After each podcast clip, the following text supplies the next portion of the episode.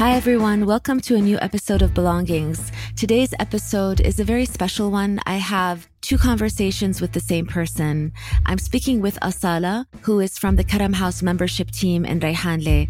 Asala is such a special human being who has a very deep connection with the community, with the students and the kids, with the team, and she's somebody that I admire very much. In the first conversation, I speak with Asala about her life and her journey, and the second conversation happens with Asala after the earthquake. Asala was one of the people on our team who was most directly impacted by the earthquakes that happened earlier this year in February, and she lost her home. Her whole family became homeless within a couple of minutes, and she went through a harrowing experience. And so it's a poignant conversation about belonging and how belonging changes and shifts very quickly, and how people lose everything they had even after they had already been displaced. I hope you're inspired by Asala and her strength.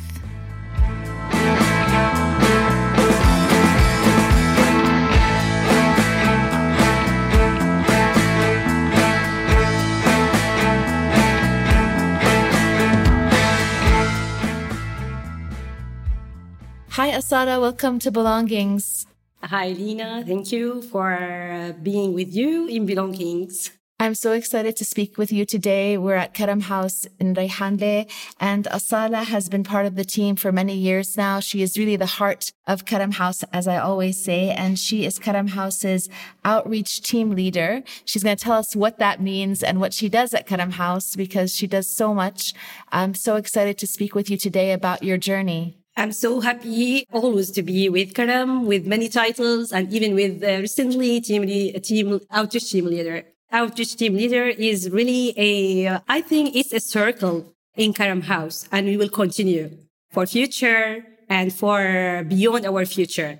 Outreach team leader is to continue our work to be bigger, to rise more, to flourishing in this society and more. And before we start to make a leaders, but now we will continue to contribute with these leaders in this community. So outreach to make our leaders include more in this community, and also to reach more to other communities, and to make communities come to us, not to make us to go to the community. So inshallah, soon we'll make all the communities to come to us and to share everything with them. That sounds amazing, and I look forward to that. Inshallah. So my first question to you is the traditional question is, what does belonging mean to you? Okay. For me, belonging really now changed. At the beginning, belonging as a Syrian refugee woman was the feeling of security, the feeling of support, to be accepted by others and to be included well in life, and to accept you as you are and to support you and to shed light on your positivity in life. But now, a little bit is strange for me, because now I have been here in Turkey 12 years ago.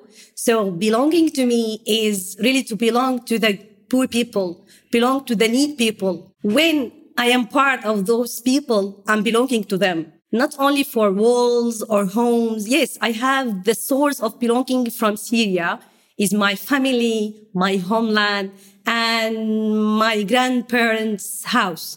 But now it's more. The more is that I have this power, I have these stable resources, and I want to build it more.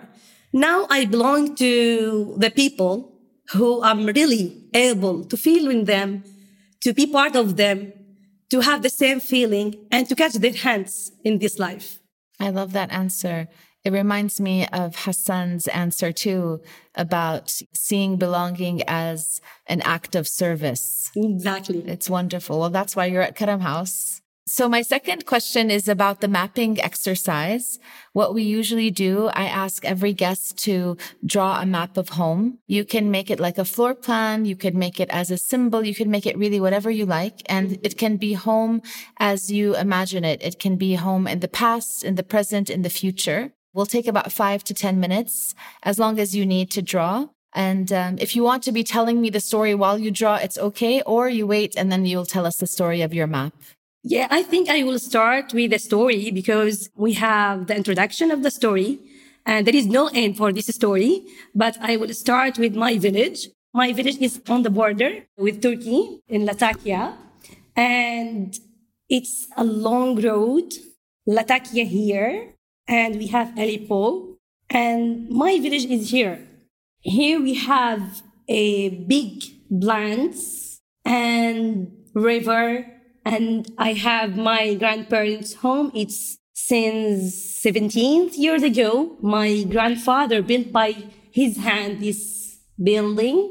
It's very huge, and they gather all of the families here. And we have here long rows of trees and flowers. I will not concentrate on the building inside. I will concentrate more on the space outside, because here, where we were standing to wait all of our families to come to eat, and we were very not active kids and start to say hello to all the people. And here there is a room where my aunt put all the sweets and candies, and we will go to this room to take it secretly. And the other space is here, the kitchen. And in the kitchen also we were waiting to have the meal. This meal is traditional one for all of us. We were about 45 person in this home. Wow. Yes, all of the older, young kids, and also anytime we can welcome any guest from the village. So here, this space, the kitchen and the room for only sweets and candies only, this stick in my mind. And also the sitting room where we sit very close to the door, because sometimes we try to run directly and play together. And my grandfather also tries to tell us a lot of stories. And these stories just to make our imagination connected to the village, because we moved from village to city, and she tries always to make us connect to the rural. Always they tell us that, yes, you are in city, but you have to be careful about rural. You have to be careful about agriculture, cultures of us. We need to take care. We need to use our education in university, in city, to make use it for the rural also. So this building was the first source for us to have authenticity for the rural, then the city. And then when the revolution started, I don't think before that I will use these stories in Turkey also. Always when we look at the border is very close to our grandparents' home. When you look at this border, they told us stories that, look, here where Turkish Osmanli armies come to here and we help them. They are good. We have many stories. And we will look for imagination. Imagination, how is Turkey? What they took?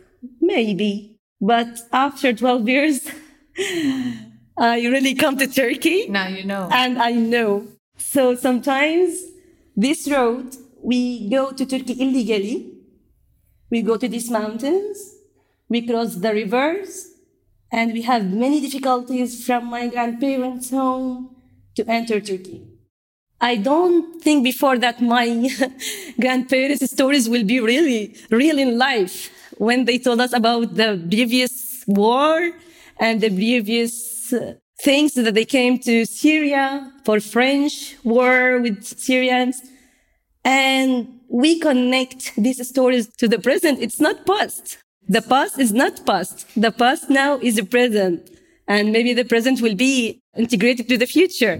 So this gives me, this place to the border of Turkey, a new view that our stories, we will use it. It's not only for fun. It's not only for entertainment. We will use it and we will add more. So this is the place, really. I have it for the belonging, my grandparents' house, and the border to Turkey. Wow.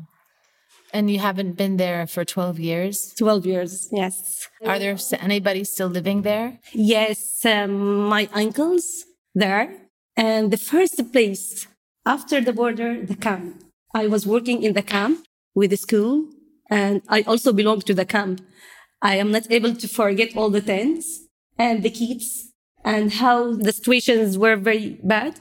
And as an educated teacher, I have a lot of duties there. I forgot my home. I forget the suffer. Just we try to focus on this camp. How we will be able to protect the new kids? How we'll be able to make the elder people accept the situation? How we'll be able to educate them? And how we'll be able to make the Turkish society understand us well? And how we'll be able to be a connection between the Turkish society and our people? It was an awful situation at the beginning. We were in this camp and we don't know how we will start. Really, they let me forget everything, just focus on these kids, how we'll be able to rescue them. It's not only the education. It was about how we will include them, how will we give them sympathy, how will we give them feeling that you are fine, we are here. You can speak, you can talk, you can feel safe also, just to save their psychological situation. So the camp, for me, since the first step in Turkey, it's my belonging in Turkey. Wow. So thank you so much, Asala, for sharing that. It's a great story and connection, like you said.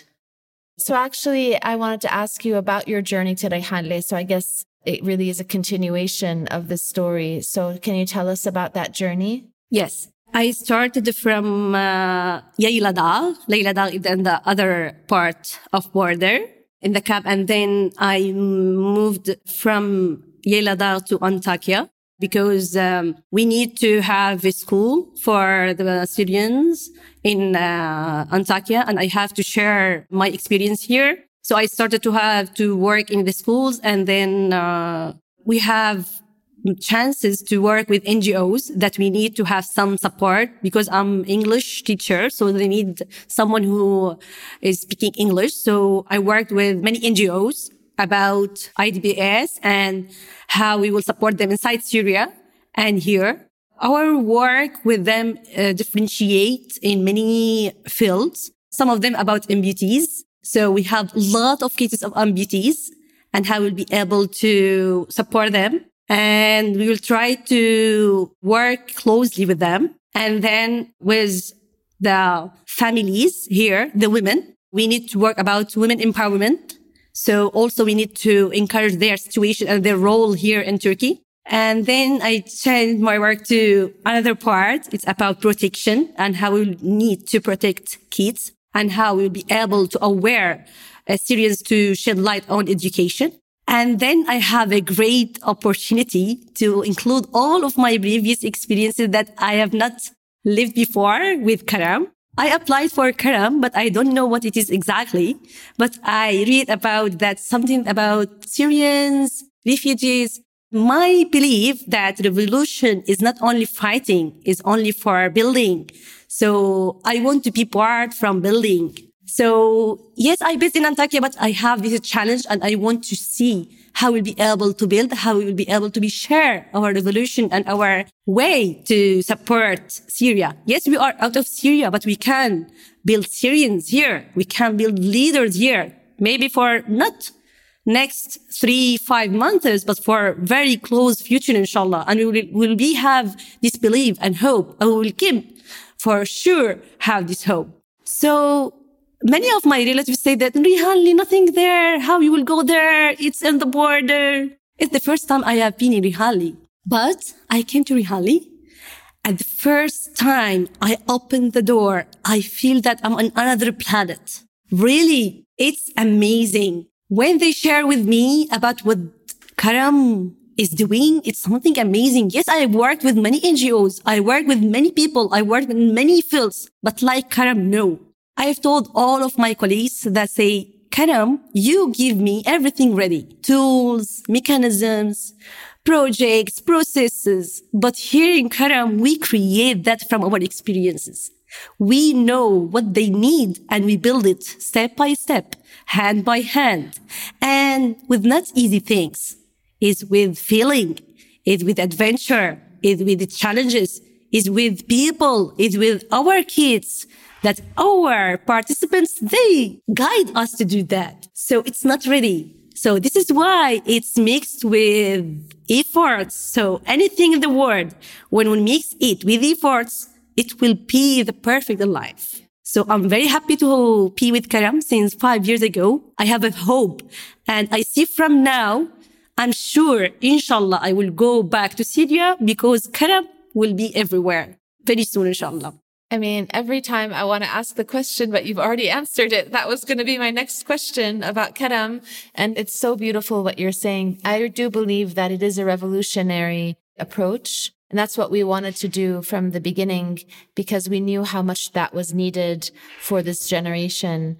And I know that you're on the front lines, literally on the front lines of Karam House, as the person who is greeting all of the students. You make bonds with them, you connect with them, you connect with the families, the parents. I know that it's a very noble mission and you're very connected to the work, but there must be tough days too when you connect with the families and the challenges. So can you tell us a little bit about the challenges?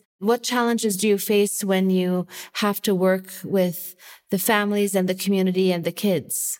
Really, it's a big challenge. Karam especially, you don't work by physical situation. You work with spirit. So you need a lot of spiritual things. You need a lot of belief. These things, it's not easy to be full in your life, especially that you are not perfect situation. I have 2 daughters. I have my family. I lose my brothers in the war. My sisters also loses their husband. So I feel that my parents have the hope in me. I'm not only a normal daughter for them. I'm not a normal mother to my daughters.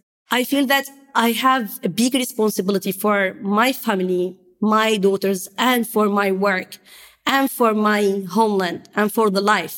The challenge that sometimes I feel frustrated that how I'll be able to make a balance for my body, for my family, for my daughters, and for my work.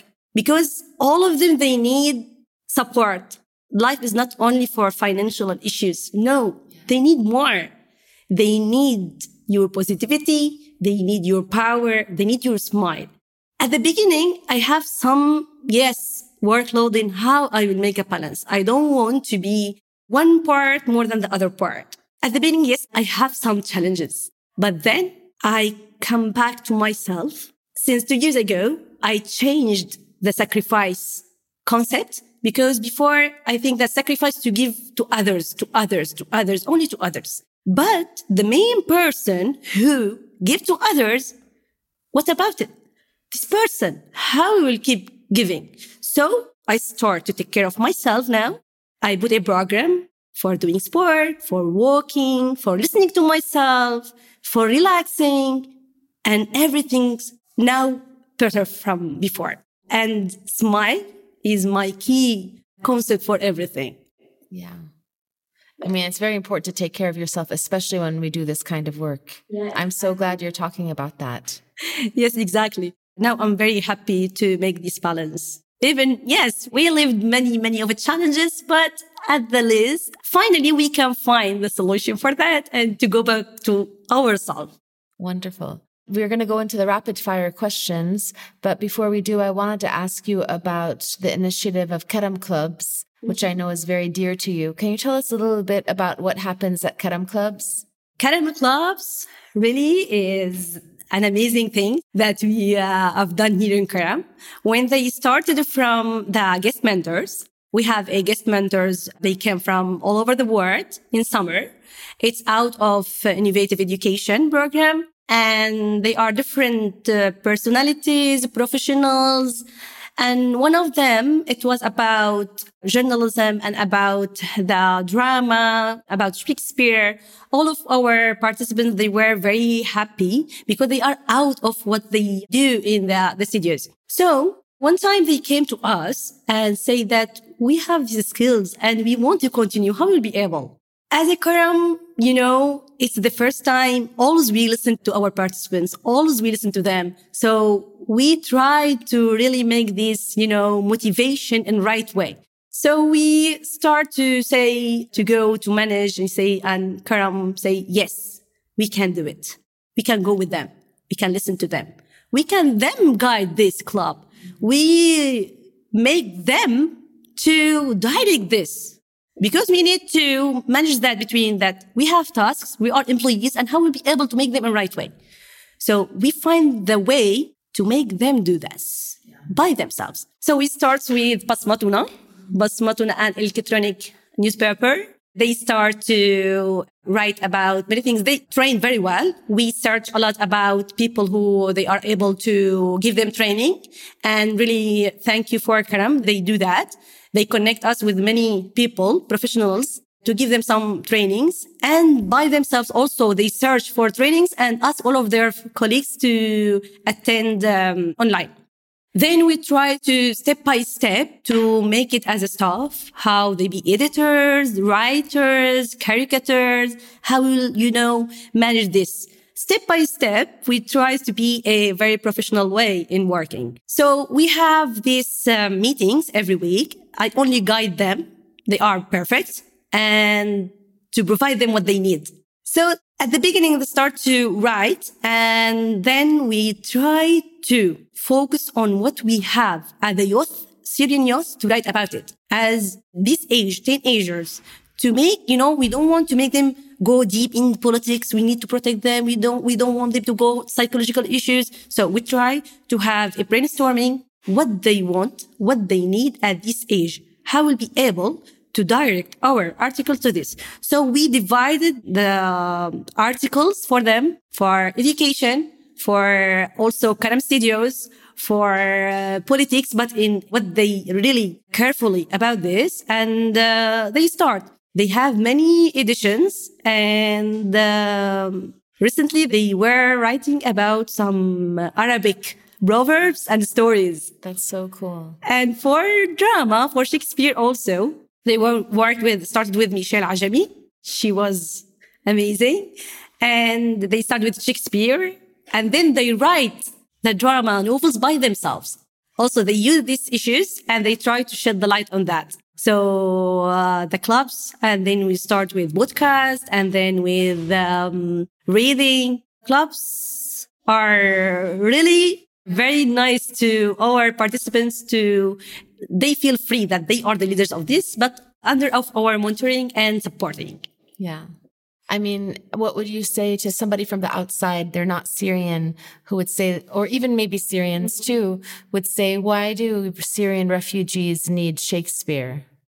Why they need Shakespeare? It's not only about that Shakespeare. Shakespeare was the famous character for life. It's not an issue of Syrians or of other, nationalities. Shakespeare's for all of the people, because Shakespeare was and is, not was also, and we will keep the famous person and really in life, about the life, and give them wisdoms in life and how they will be able to listen to the word. Shakespeare, what is, I think for me, Shakespeare is the person who can make the word in right way.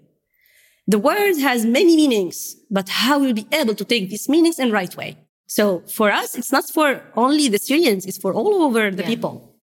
I love that. So I wanted to ask if you have a favorite Karam House story of something like an experience that happened to you or something that happened with one of the students or anything that you'd like to share. I have a lot, but one story, I think it's a circle of what we are doing here. We have an issue with some of our students that their parents, they will not allow her to come in to Karam because they said, you will spend time, why we will be there. And she was very good one. And she came to me, please, my parents like this, and I don't know how we'll be able to make them understand Karam. So we invite the family to come to Karam and start to explain and listen to the father and make the father and the daughter together. And the father said that it's the first time he is talking with his daughter, the first time he is knowing what she wants. And when his daughter talks about Karam in front of him, he was, surprised. Really, this is what you are doing here in Karam? And he pushed his daughter and all of his colleagues' kids to come to Karam. And he is one of our outreach sources to all of the society. And now his daughter is in university. Wow. And always he said, we are proud of her because she was not talking a lot. She's not able to be in the society. And now she's alone in the university. So it was amazing to have this family power, not only for our participant and also for her family. Yeah. So it was amazing. That's so great. I love that story.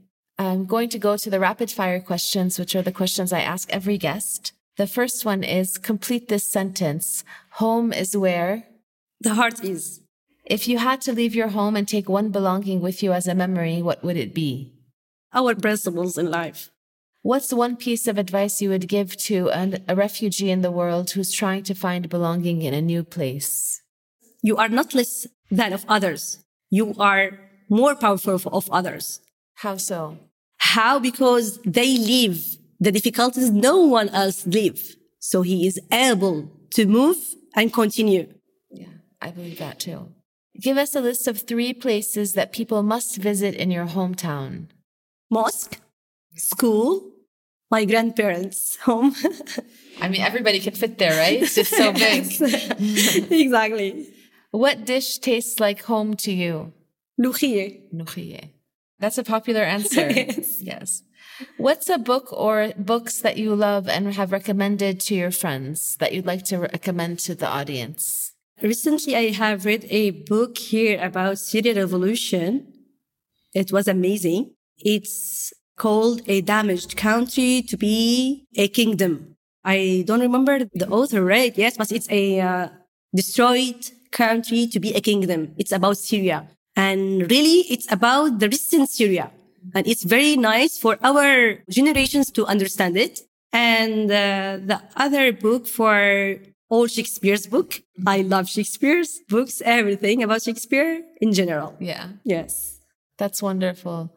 Well, thank you, Asala, for your time and for sharing your story. I'm so excited that you're here at Karam House and continuing to grow the mission and the projects and doing all of the outreach. I always say Asala is the heart of Karam House. Asala in Arabic means authenticity. It's one of Karam's values, and that's her name, and she is very authentic. And so we're lucky to have you on our team, and I appreciate you being on Belongings. Thank you, Lina, for you. Also, you have a big part in my travel in Karam. When they ask me what is the thing that you feel happy in Karam, I said always when Lina hugged us and said, you are our power here. Lina gives me a lot of power to work more. So thank you, Lina, really for your positive words, always with us. Really. Thank you. Thank you so much. I mean, all of the work that we do here is a team effort. Yes. And I wish everybody listening could come see Karam House. I hope, really. Yeah. They will be out of the world when they will be in Karam. Inshallah. So thank you very much for you, Lina, also for Karam, for our leaders, and for all the people who listen to us. Thank you. Thank you so much. The interview you just listened to was recorded before the February Turkey-Syria earthquakes. These earthquakes caused massive destruction and resulted in the loss of homes, lives, and hope. Asala's home was one of those destroyed. In the middle of the night, she barely made it out alive with her young daughters. They were left with nothing. I spoke with Asala after the earthquake earlier this year, and I'd like to share the interview with you. Her story serves as a poignant reminder of the strength of the human spirit, even in the darkest of times. As we listen to Asala's words, let's keep in mind the ongoing struggles of those affected by the earthquake. May their stories inspire empathy, understanding, and support from us all. Now, without further ado, let's listen to Asala's story. Hello, Asala. Welcome to Belongings. Hello, Lina. How are you doing? Fine, thank you. And you? Very good, very good. To everybody listening, I'm sure you remember that we've spoken to Asala in season 1 of Belongings, and she is our membership team leader at Karam House Reyhanli and really a vital part of the Karam House team. I spoke to Asala in January, and we were just speaking a little bit before recording, pressing record.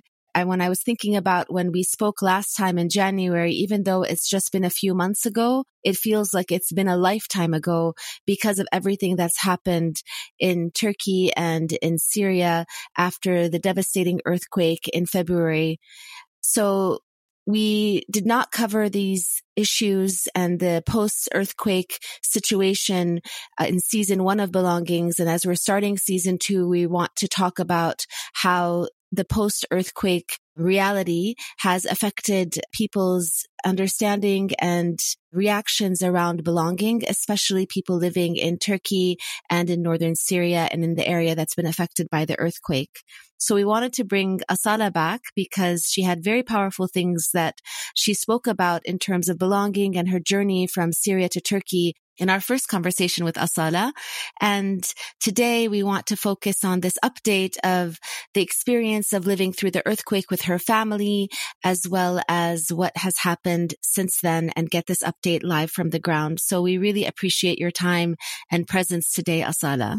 Thank you, Lina, very much for being here. Also, for being after the situation post-earthquake, especially that belonging before and now, it's not so different, but it has a new look for the life. Let me talk about a last and recent situation for the earthquake situation. The main point that take us in different way for the belonging that we are all in the same road with Turkish people. We have the same feeling, the same situation. It's something is different in our belonging before and now. Now we have a little bit new way of belonging that we are not Syrian refugees only. We have this. We have also others. It is the first time that we are feeling this feeling that we are not in a separate situation. We have the same situation. All of us search about the same thing. All of us looking forward for the same thing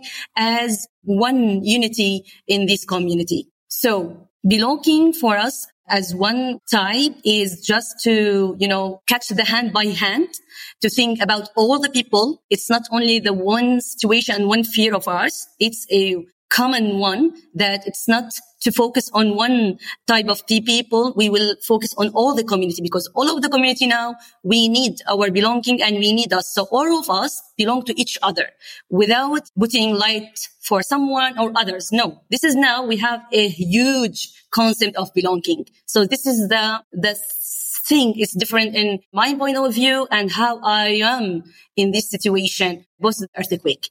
That's a really beautiful concept that you're bringing up, Asala, this idea of the shared experience between Turkish people and Syrian people. And you talk about it as being a common fear and maybe even a common hope of what's to come in the future and the sense of community. I wanted to ask you, before we go into this, I want to remind everybody listening that Asala gave two really incredible, powerful and very vulnerable and sensitive interviews to Leila Fadel from NPR, one right after the earthquake and an update a few weeks after that. And she went really into the details of the harrowing experience of living through the earthquake with her family and coming from the city of Antakya, Hatay, which has been completely destroyed by the earthquake.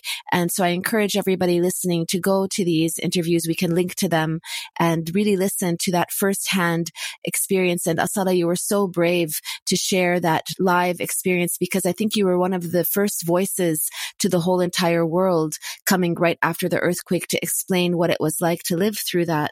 So I wanted to ask you, how are you doing right now? How are your daughters doing? How is your family doing now that we're almost 4 months into the earthquake? I'm so happy to share that we are starting the new life with a new way of life, with the great people and with the very nice impact of the people surrounding us. So now we are in Reyhanli based, me first, and then my parents, they came and based in Reyhanli, alhamdulillah. And my daughters started their way of learning and teaching again. They come in new life. They start with happiness here in Reyhanli, especially that because they are integrated a lot in Karam House. And thank you for all the people here in this building, for all the people they are surrounding me and them. So they don't feel any fear of that they are here in new life. They integrated in very quick time, alhamdulillah. That's wonderful to hear. And I want to hear more about how young people have been able to process this experience. And maybe you can take us into the really important work that you and the Karam House team have been doing after the earthquake within the displaced camps that have been set up for people who've lost their homes in the earthquake. I wanted to ask you, you know, coming into the 4-month marker after the earthquake, what should people know about in the world now about what it's like to live right now and after the earthquake that we're not paying attention to or we don't know about? Because I think for me, looking at how we've had to react and how we've had to help people and respond after this catastrophe. At the beginning, it was the first few days, the first couple of weeks, everybody in the news, everybody around the world was talking about this earthquake. And then suddenly, like everything else, people don't talk about it. But the reality is the recovery is not days and weeks and months. It's actually probably going to be years. So what's going on right now with people and their lives that everybody around the world should really know about? The main thing that all the people here, they are living in, just that now they know where they are and where they have to stay. This stage, it's ends for them. Now the other thing, really, they need the well-being. They don't know themselves. They don't know how they will do. Is it right? Is it wrong? The main thing that for the people that they are not in the good, psychological situation to feel that they are fine. They are still in feeling of they are not in a stable situation. They don't know what will happen. Why? Because we have many things still missed for them. Schools, teaching, the parents, they don't focus well for these issues. And many of the people, they stayed in the camps, and some of them, they go to the containers. Some of them know the kids, they don't have activities. They have some special events to some organizations, but they don't fix this, activities to be as a routine for them as they are in the situation, but they have things to do in this camp. So these things for the people that no need for, the food now is good, shelter not bad, but at least they are in good situation. All the things, the basic things for the life they have, but they missed the main things, the factors of life to feel that they are in well-being as a human. They have life as others and they can continue. So now we need this for all the people, especially inside Hatay, especially inside Antakya. Why is Hatay different from other areas in southern Turkey? Antakya now, they don't have a clear plan for the people. They don't know what we will have after. Do they will get the new home? The camps will be there for a long time or not? Teachers, they didn't come back. Employees, not all of the capacity come back. The main centers of the governmental buildings, they are in the, sides of Antakya, nothing inside in the center of this city. They don't know the future for them because they don't see that they settle down again. All these, instructional things, schools, all of these things, and even for the work. So up till now, it's not easy for sure for the country to settle down everything in a minute or in a year or in a month. So we need to support the government. We need to support these people to find something that we have outside of Antakya to be inside of Antakya. So only this. So let's talk about these elements because I think they're very important for people to understand. It reminds me a lot, actually, of the situation that Syrians had maybe 5-6 years ago when I remember even having a talk that I called Beyond the Basics because it was very frustrating for me to see the humanitarian response to the Syrian crisis so much focused on food and water and the basics. And a lot of times, which are very important, you can't live without these things. But the way that we were seeing the response was this delivery of the basics to sometimes areas that didn't even need it as much. We had a situation in Syria when there was a hunger siege around Damascus where people were starving, and it was man-made, and it was a weapon of the war, and the world wasn't able to deliver the basics to the people who needed it most. And it's very frustrating to see the response to a conflict or a war, displacement and natural disasters, to always focus on those very first elements of what people need. And like what you're saying, people have food, people have water, people have decent shelter, but that doesn't really make a life. It definitely does not make a future. So you're talking about the really important elements of what makes a good life: school, work, psychological well-being, mental health. So let's start with that. Like in schools, for instance, in Hatay, in Antakya, I'm assuming there's no schools available. What about Reyhanli? Yes, I will start with Antakya. For Saudi, in Antakya, there are no schools up till now.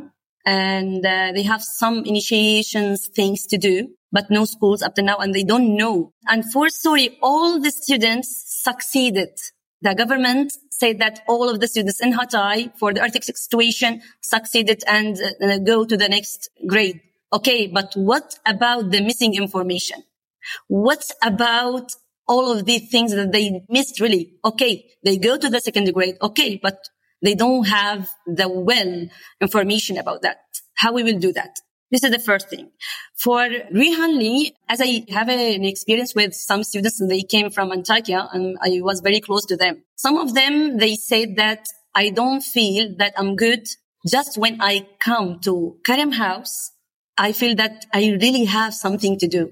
And every day they come to the building, nothing to do, just to be with us, integrate with us, because they feel that they have something. Because the students who came from Antakya to Reyhanli, fortunately, they didn't put them directly to the schools, because many of the schools building, they need to rebuild again. So they have a big capacity of the students, and it's not easy to make them back to the school. So most of them, they didn't go to the schools here in Reyhanli. So are the schools in Reyhanli open for the Reyhanli students, or are the buildings still need to be, you know, fortified, or what is the situation for the Reyhanli students? Okay. For Reyhanli students, not all of the building is eligible to go. It's not good for the risks of the building. For Sori, they combine many of the students in just 4 buildings. And they give them only 2 hours in a day to go for the schools, as not a regular situation. And some of them, they stopped going to the school because their schools is not good for them to go. So this is the situation in Reyhanli. And most of the students, they didn't go because it's not a ideal situation for them. Did people leave because so many parts of Antakya were destroyed and so many buildings became unsafe? So I know that there are camps around Antakya, camps in Reyhanli, around in the whole area for all of the people that lost their homes. But did a lot of people just leave Hatay? Yes, they leave Hatay, and some of them, they go out of Hatay. Some of them who went to out of Hatay, they came back again and start to find the safety here. They feel belonging in Hatay. Most of them, they said, we are not able to stay there because we belong to Hatay. We will go to Hatay, back to Hatay, belong to Hatay. And for the workers, they have vacancies, work. You know, they can have work there because, as you know, it's rebuilding. It's many of the projects and many of organizations back to Hatay. They start their work there. So it's good, especially for Syrians, to back to Hatay or stay in the some camps. But some of them, they went out of Hatay, but not a lot. Tell us about the situation in the camps. I mean, when I came to Reyhanli a few weeks after the earthquake, I saw that there was many informal. There was not really, I didn't see really formal tents. There were really tents anywhere there was a green area or an open area. You'd find tents, including in the Karam Park. That was really a place where a lot of people just put up a tent. I think for me, one of the most devastating parts of being there for the few days that I was there with all of you is hearing about so many people, starting with our own team, that were living in a tent, even though their building was still standing. And so I don't think I'll ever get over that or be able to process the idea that your house is there, but you're afraid to go inside. And so you're living in a tent in front of your house. that was just a whole other level of trying to understand fear that so many Syrians have faced so many different things, you know, the most unimaginable things. And this was something that even I don't think any of us could imagine, that your house is in front of you, but you're staying in a tent because you're afraid of your own building. So now what is it like there? Where are people staying? Tell us about these camps and how people are living right now for people who've lost their homes. I will start with the last point about the tents, very close to their building of the people, and really true what you are saying about this image so sad for them. Alhamdulillah, now it's better. Most of the people back to their building, and they feel safer than before. Not all of the tents randomly now we can see, and just in few tents that we can see around the Reyhanli. For the situation to the camps in Antakya and the tents who the people have it in random way, the situation is worse for Sori because now summer is coming and the tents are not in very good conditions. We have 5 main camps. It's under the governmental, authority, and the situation is good. But for Syrians, not a lot, because now they are starting to take the Turkish people to the containers, but Syrians, they don't have the right to have the containers for Sori. So they stay in the camps and they took the Turkish people to the containers. They said that they have to wait their turns because a lot of people are in huge demands for the containers, and it's not easy and it's logical. But they start to manage the situation like this. But if we will look at the tent is very small. It's just contains 2 beds or 3. And with the kids, it's not easy. They give 2 tents for the family, the one family. They tell them that you have to go out the camps. You have to manage yourself. We are not able to take all the people under our capacity. So now the people start to find another solution or alternative solutions, especially Syrians. They go to the organizations or ask for other things they can do. Some of them, they ask to come to Reyhanli because the people from Reyhanli back to their homes. Maybe now we have less things they can have. Some people from Antakya. So the situation is like this. But nobody really know what is the reality and what they have to do. No one, they are sure about the next step, what they have to do. Now, as you know, we have election, and the election, the situation also unstable for all of the people here. Now, all of the people in the camps, or in Hatay, they are waiting the scheme of the new Antakya and how they will start their work or their life there.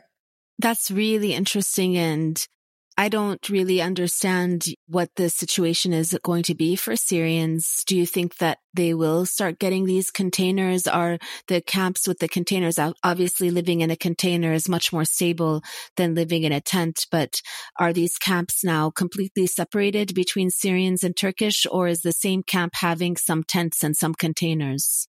In election time, fortunately, they separated them because, the tension of the refugee, and some of the refugees have the citizenship and vote for one, other one. So they have many tension inside the camps. And I have a real example for 5 families, Syrian families. They give them the permission because they have cancers. They give them the permission to go to the container. The container is full option container. It's very nice, really. It's so in good condition. It's from Qatar. And these containers, all of these containers are from Qatar. And really, I saw the video for these containers. The containers are amazing and in very good condition for the family. They give them the permission to go to the containers. And when they go to the camp of containers, some of Turkish people, they saw them that they are Syrians, and they go to the manager of this camp and they say, we don't want any Syrians here. And for Sori, those people, after, pick up all their luggage, and they were very happy to take these containers, go with tears and with sorrow, with sadness, with broken hearts back to the small tents with the people with cancer. And they don't know what they have to do. That's really terrible to hear. I think that the Qatar containers, so everybody knows, those were donated by Qatar, that were the actual World Cup containers. And that was a big contribution from Qatar to Turkey after the earthquake. Thousands of containers that they had used during the World Cup were donated after the earthquake, which was a very important gesture. And I'm sure that they're being used for a good purpose. But how does this story fit with your first points about the wider community of belonging all together, Syrians and Turkish people together? And so are you seeing that initial everybody's in it together now shifting a bit? It's shifting a bit. I think it's our responsibility to integrate them, to give them the vision of all the people the same. When we will be there with Syrians and Turkish, they will be one. When we will guide our activities, when we will guide our responsibilities, when we will guide our power for all of them, they will hug each other. They will integrate those people with them. When they see that we are really have the concerns to focus light and spotlight on them and to the others without any point for Syrians, Turkish people, kids, all of them, they need us. I think we can ride the way in right way. So we need to do the step. They are waiting us. Really, they are waiting us. They don't know even what they have to do. One person is not able to do anything. But when they guide all the people in the right way, they will know and they will be sure about that they will be fine. At least to make them that you will be fine. So when you say they need to do something together, who should be doing this? Who should make this start? We, as Karam, as other Syrian people who work for all the community, our message, our activities, because we have a live example here in Reyhanli. When we work with the camp, with the Turkish people, everything is changed. They welcome us. They were happy with us. The Turkish kids, now they know Karam in very good fame. They are Syrians. They hug us. They play with us. They do something with us.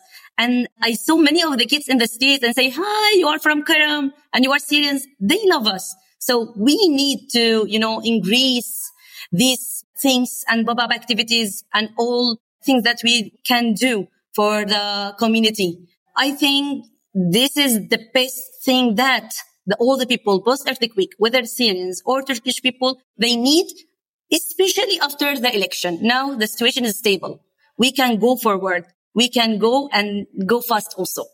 Yes, that's exactly what we want to do. I want you to really do a deep dive into the Karam pop-ups. I was so excited to see that work that happened, mostly started during Ramadan. And I loved watching all of the updates from the team, seeing what you were all doing inside of the camps. It was very moving. It was very emotional. It reminded me of our work at the beginning after the revolution, working in the camps inside Syria with everybody who had been early displaced from the war, and really just going in and doing whatever we could to help young people. But now it's coming back and doing it again 10 years later. How was that experience? Tell us more about the Karam pop-ups. How did they function? What did you all do? What was really special about this work? The first thing that made me out of my bad psychological situation after the earthquake, all of the people around me, they did many things just to make me out of this. Only being in the camp with these activities, they make me feel really happy. The first time I was smiling, the first time I laughed, the first time I think, Asala, you come back. Now you come back. Really, when we did pop-up activities in the camp, because those people, I think that they are part of me. They are part of this community.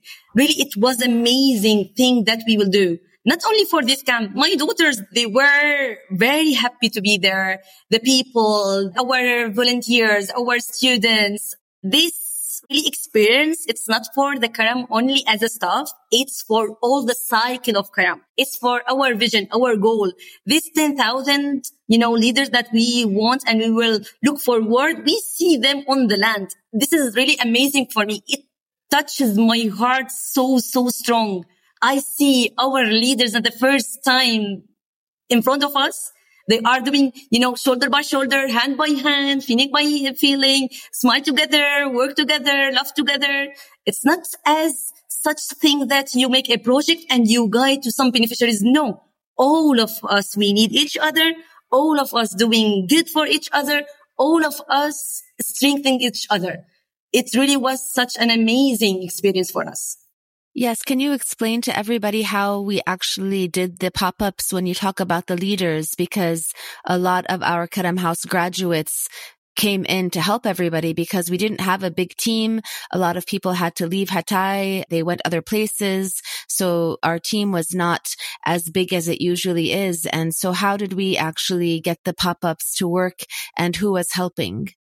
The first step for the pop-up activities, it starts with our leaders. Our leaders here, the graduated students or our students, they start with me. They start to support me psychologically. They start to talk with me, strength me, Asala, go back, we need you. We will start the game. Every day they start to talk with me and set steps. We will do that, like that, like that. We are waiting you. We have a lot of, steps with Karam. We are meeting with them. Heidi, come, Asala. We are waiting you. We start with our leaders in planning. We didn't plan alone. We plan with them. We, based on them, they work very hard. Really, they support us in an amazing way. They were ready. Without any training, without anything, they were ready. This is a successful point for us as a Karam that they are ready. We really graduate. We have a graduated student. They are ready to be in the community. We can based on their skills and we trust them.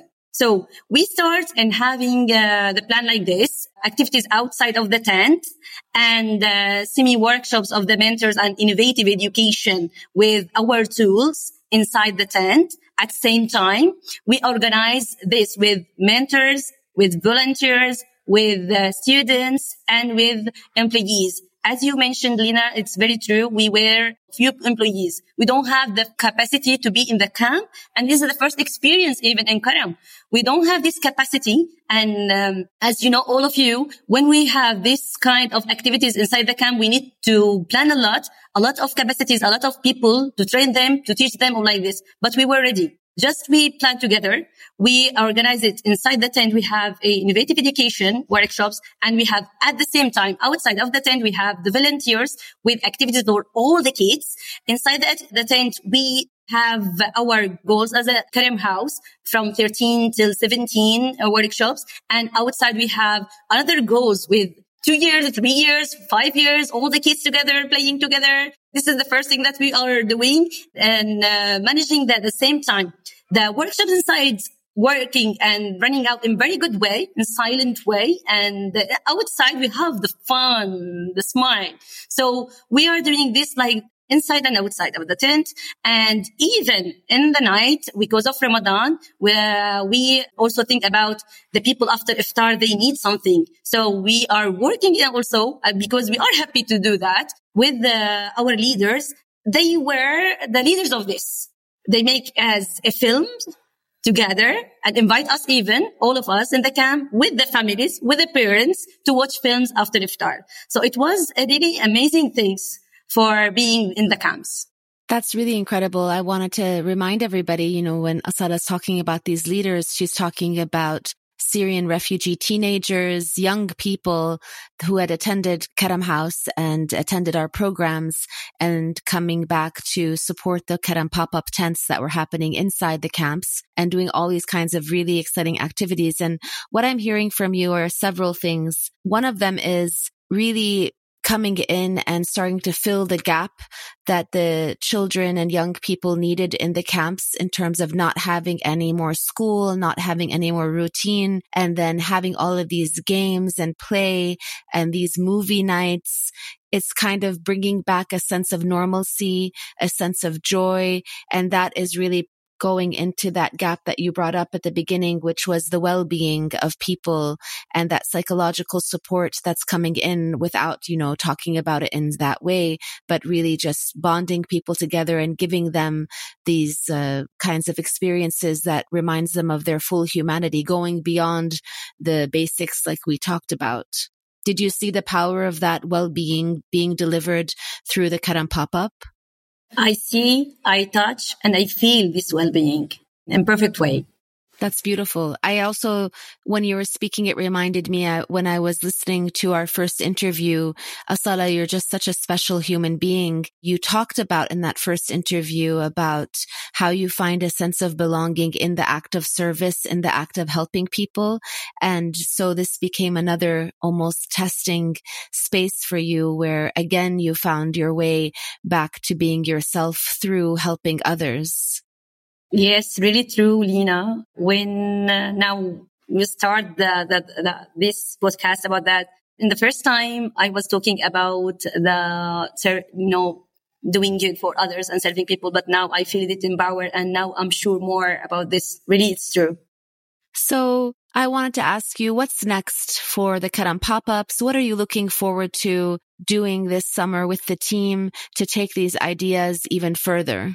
We are ready to go to camps in Antakya.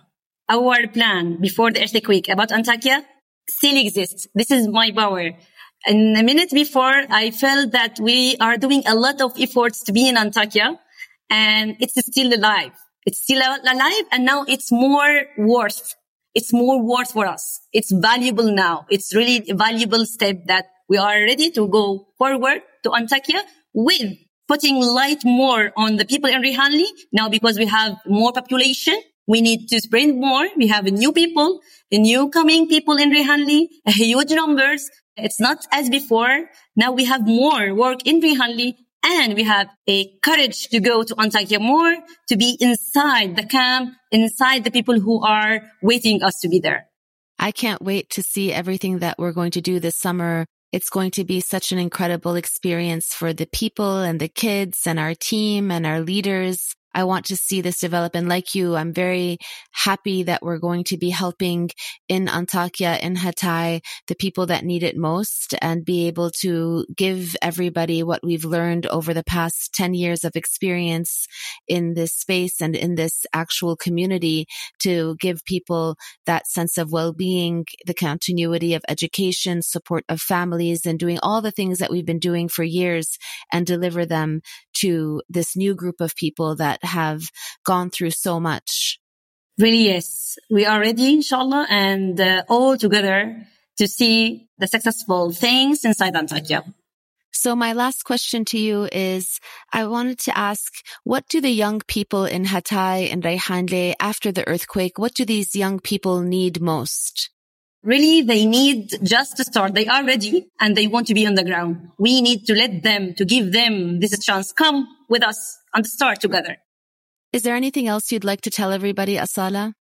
Thank you for you, Lina, for being with Karam. And thank you for the hope that we give to all of the people inside Hatay and in Antakya, and for insisting on our message to go forward and being more and more to all over the world, inshallah, to all the people who need us. Thank you so much, Asala. You are really the engine of hope for Karam House, and I salute you and your bravery and your honesty and your generosity of your spirit that helps guide our work every day.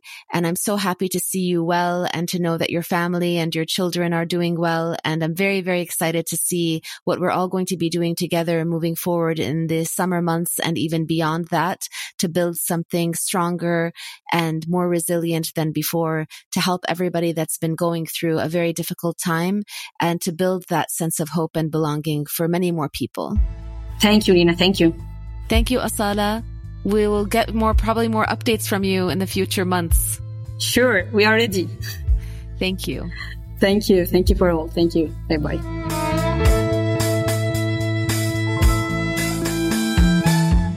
Thanks for listening to Belongings. I'm your host, Lina Sergi-Attar. I hope you enjoyed the conversation and found it to be meaningful. This episode of Belongings was produced by Rama Majzoub and Noor Al-Ghrawi. Episode research by Rania Chowdhury. Podcast artwork by Suleiman Faour. Please follow, rate, and review Belongings wherever you listen to your favorite podcasts. You can also follow Belongings on Instagram at Belongings Podcast. If you would like to support building a sense of belonging, community, and well-being for refugee youth, please visit karamfoundation.org. Thank you, everyone. See you next time.